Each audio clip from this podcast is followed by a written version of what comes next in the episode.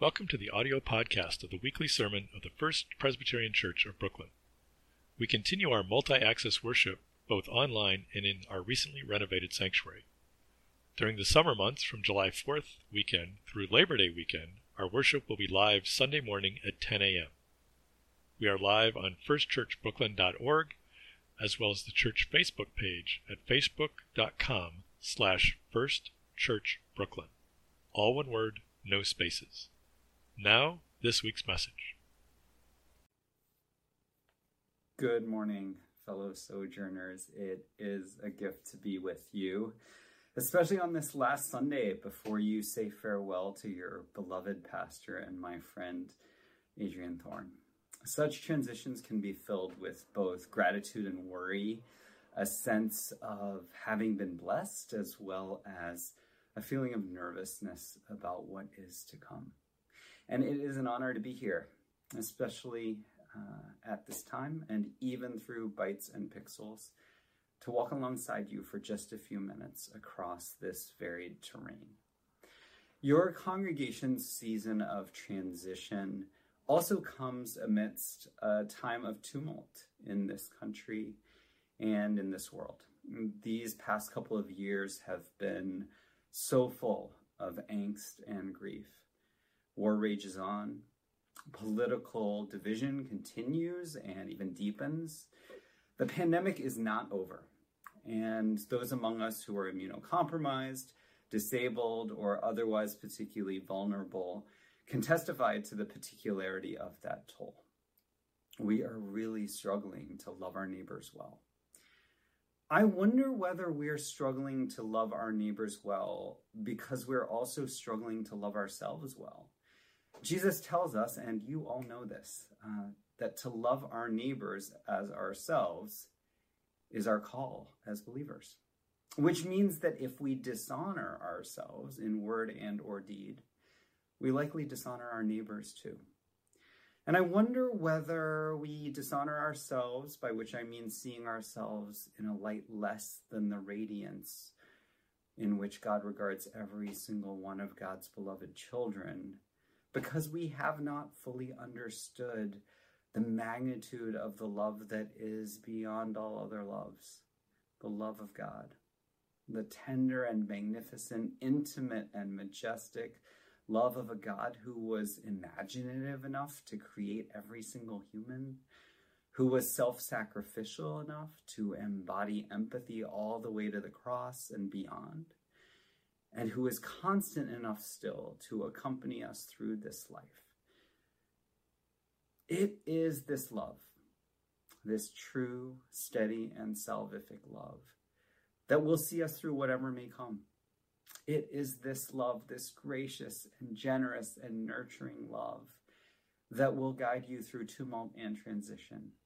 It is this love, this transformative and hopeful and life giving love that will soften your hearts and gentle your spirits, even as the world shouts at you to steel yourself and tells you to gird for battle.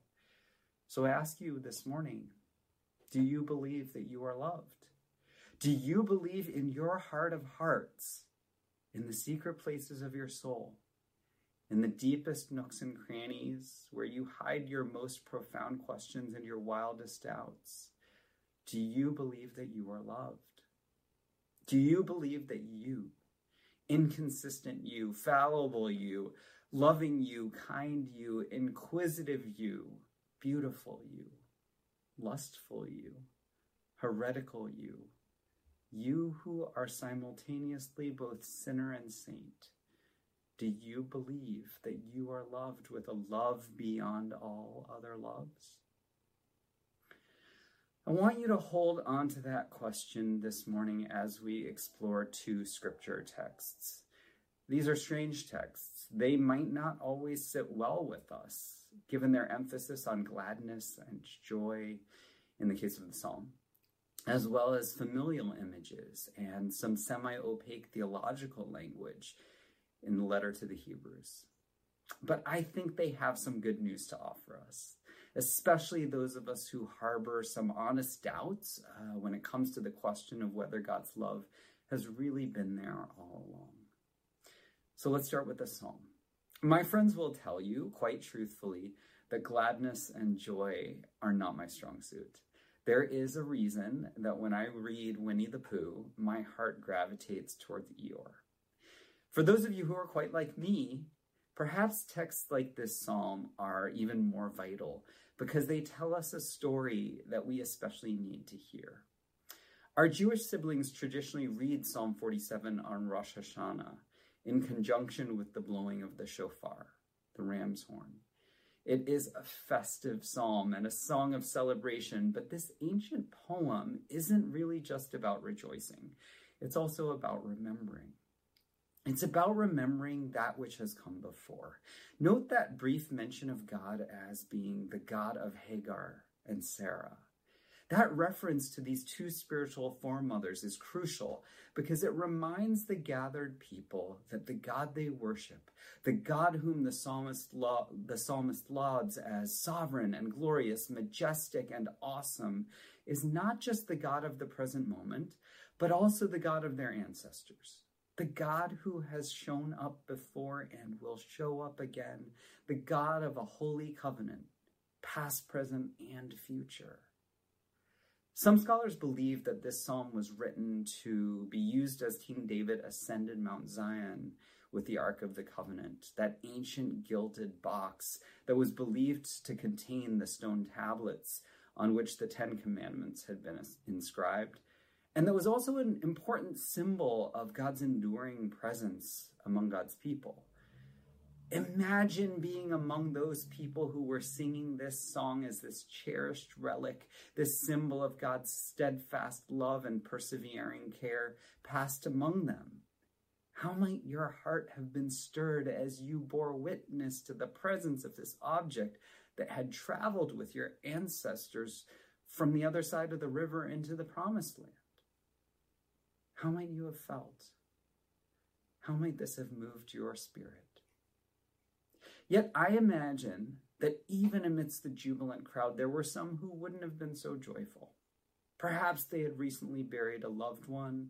Perhaps they were struggling with their faith. Perhaps they were wondering how, even in this legendary land of milk and honey, they were going to feed their children. Perhaps they were in the midst of a deep depression, a prolonged illness, a familial conflict, Perhaps they were confronting some other aspect of the reality of being human. Perhaps for these folks, they actually couldn't utter a word of this psalm wholeheartedly, or summon the necessary breath to declare that God is awesome, or say with any sense of true conviction that God deserved their praise. Perhaps for these folks, these fellow travelers, Someone else had to say these words because they could not. Those who could sing sang for those who could not. Think too of all the generations that have followed, those who have endured the devastation of war and the havoc of poverty, those who perse- persevered even through enslavement and dehumanization, those who have clung to the hope of a loving and redemptive God even in the midst of a human's most egregious pain. Many of them, too, returned to this ancient psalm, even amidst the wreckage of their lives, year after year, season after season. Those who could sing sang for those who could not. Think, too, of all who try to hang on to their faith today. Those who are still dealing with the ongoing toll of bigotry and discrimination, those who are still struggling to cobble together a home and a sustainable existence amidst deepening inequality, those who are still grappling with the difficult reality of a God who might seem distant, those who are still wrestling with a world in which God is so often invoked yet so rarely honored, those who can sing, sing for those who cannot. And the song the song is a reminder for all of us, all of us who have those days when we can sing and those days when we cannot. The song is comfort and balm for all of us, all of us who have seasons when God's majesty is the most obvious thing in the world, and seasons in which we wonder whether God is even there. The song is testimony and promise for all of us, all of us who need that reminder that God's covenant, God's ancient and sacred pledge to be with God's people, to guard God's people, sometimes in mysterious ways, with God's divine shield. God's covenant of grace and love endures. And perhaps sometimes we might even think of it as a challenge and as a dare, as if to say, This is who we believe you are, God. Now show yourself. Some years ago, I traveled to the to say goodbye to a dear friend who was on her deathbed. Another friend who was a minister led the gathered friends and family in prayer and in song. And she chose to sing It Is Well With My Soul. I could not get a single word of that song out of my mouth. It wasn't well with my soul, not one bit. And yet that song mattered. The fact that it was being sung at that horrible moment, it mattered. Because it was a declaration of faith and an expression of hope. And even if I could not declare my faith or express my hope, others could do it for me. In chorus with generations past who have also sung that hymn, sometimes in complete confidence and sometimes in desperate hope. Isn't this one reason we gather together in worship? Together, we can do what some of us can't do alone. This is one reason we return repeatedly to these ancient psalms. Together, we can do across time, space, and place what some of us can't do alone. This is one reason we echo the ancients and join the great chorus with our ancestors together in the presence of that same God who was with all those generations that came before, we can do what some of us can't do alone. Together we testify. Together we hold one another up, sometimes in body and always in spirit. Together we remind each other that this God, this loving and steadfast God, is our God. Together we remember this great God has kept their promises before and will fulfill their promises again. Together we reassure one another, especially those among us who feel their hearts faltering and their spirits failing, that as the psalmist says, to God belong the shields of the earth. She is highly exalted. And when I say we testify, I mean that we tell a story beyond ourselves a story that the writer of the letter to the Hebrews cherishes. This is, let's be honest, sometimes a strange story, but ultimately it is a story of otherworldly hope and ridiculous grace.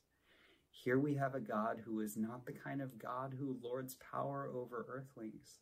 No, this is a God who comes to be with us in the form of God's Son, to share in our humanity, to experience both joy and sorrow, to walk through our earthly reality even unto death.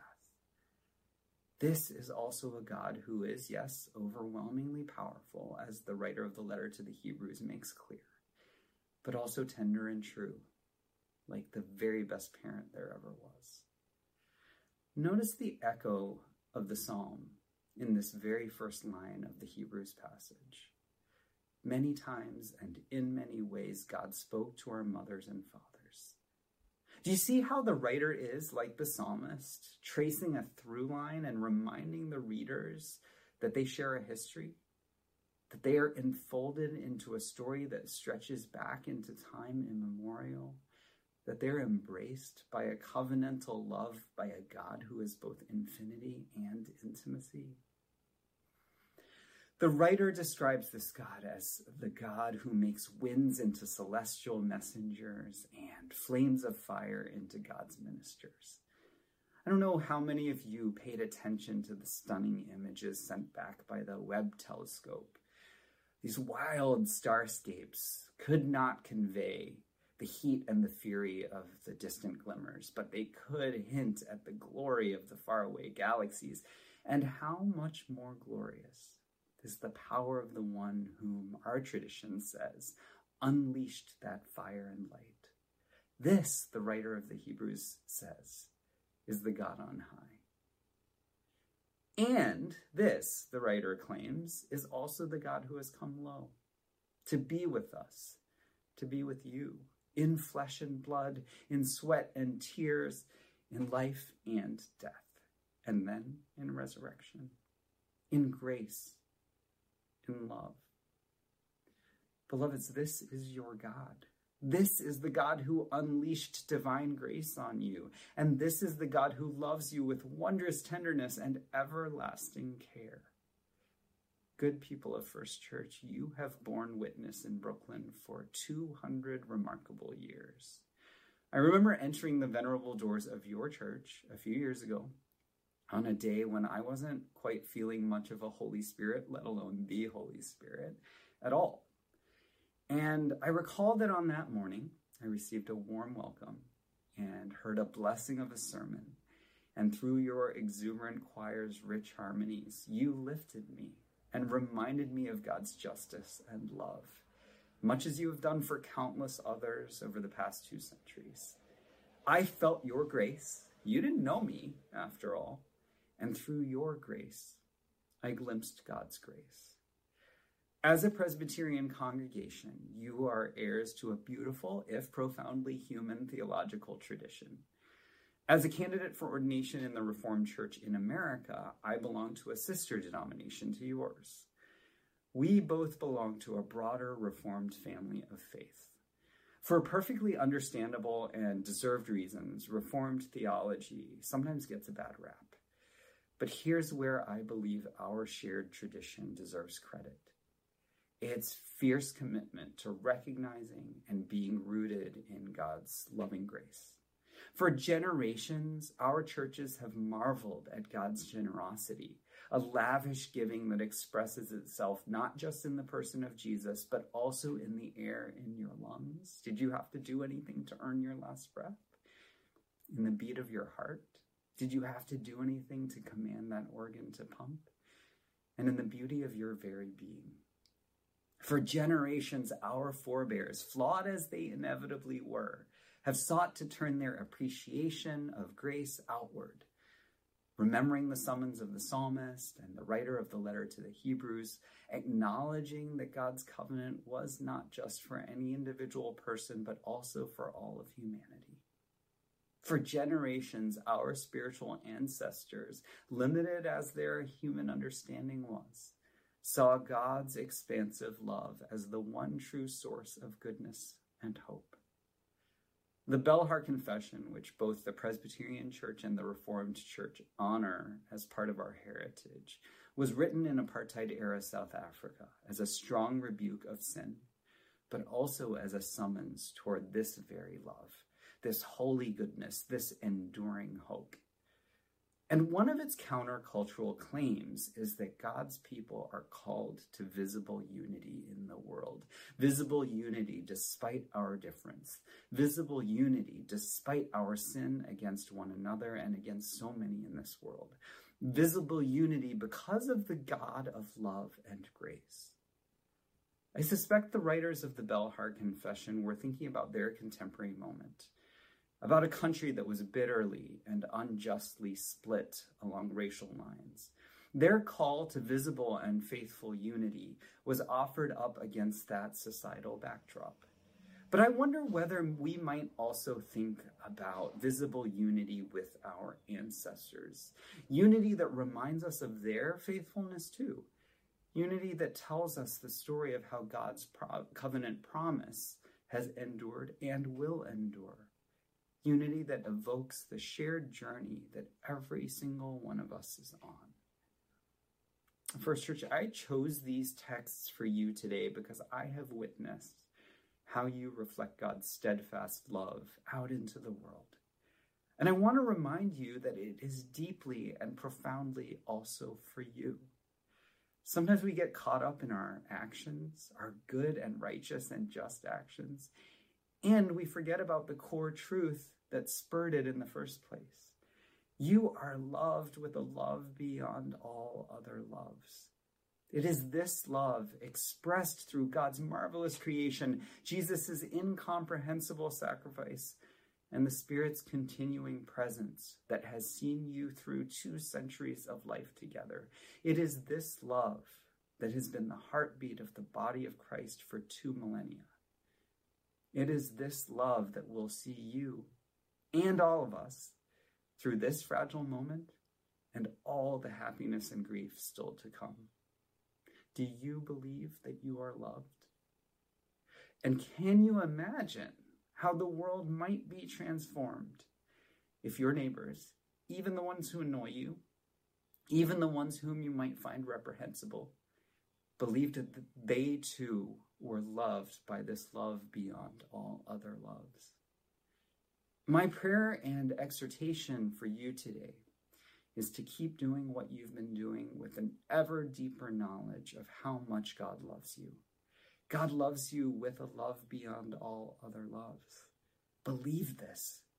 Revel in this truth. And through both your words and your actions, your story and your song, shout joyfully so that others too might know just how loved they are. Dear ones, you are loved. In the name of the one who made you with wildly creative imagination, the one who suffered for you and lamented over you as a mother hen desiring to gather her chicks under her wings, and the one who accompanies you still every step of your journey. Amen. Thank you for listening to this week's message. We trust you are fed as well as challenged by the content. This audio archive supplements a video library of the entire service. The video, along with music from our internationally recognized gospel choir, is available on firstchurchbrooklyn.org. We provide multi access worship options, both in person and online, Sunday morning at 10 a.m. Eastern Time during the summer from July 4th weekend through Labor Day weekend. We are live in the sanctuary, as well as firstchurchbrooklyn.org and the church Facebook page at facebook.com slash firstchurch Brooklyn. All one word, no spaces. Visit firstchurchbrooklyn.org for more information on both online and in person worship. Remember that now, as always, you are loved.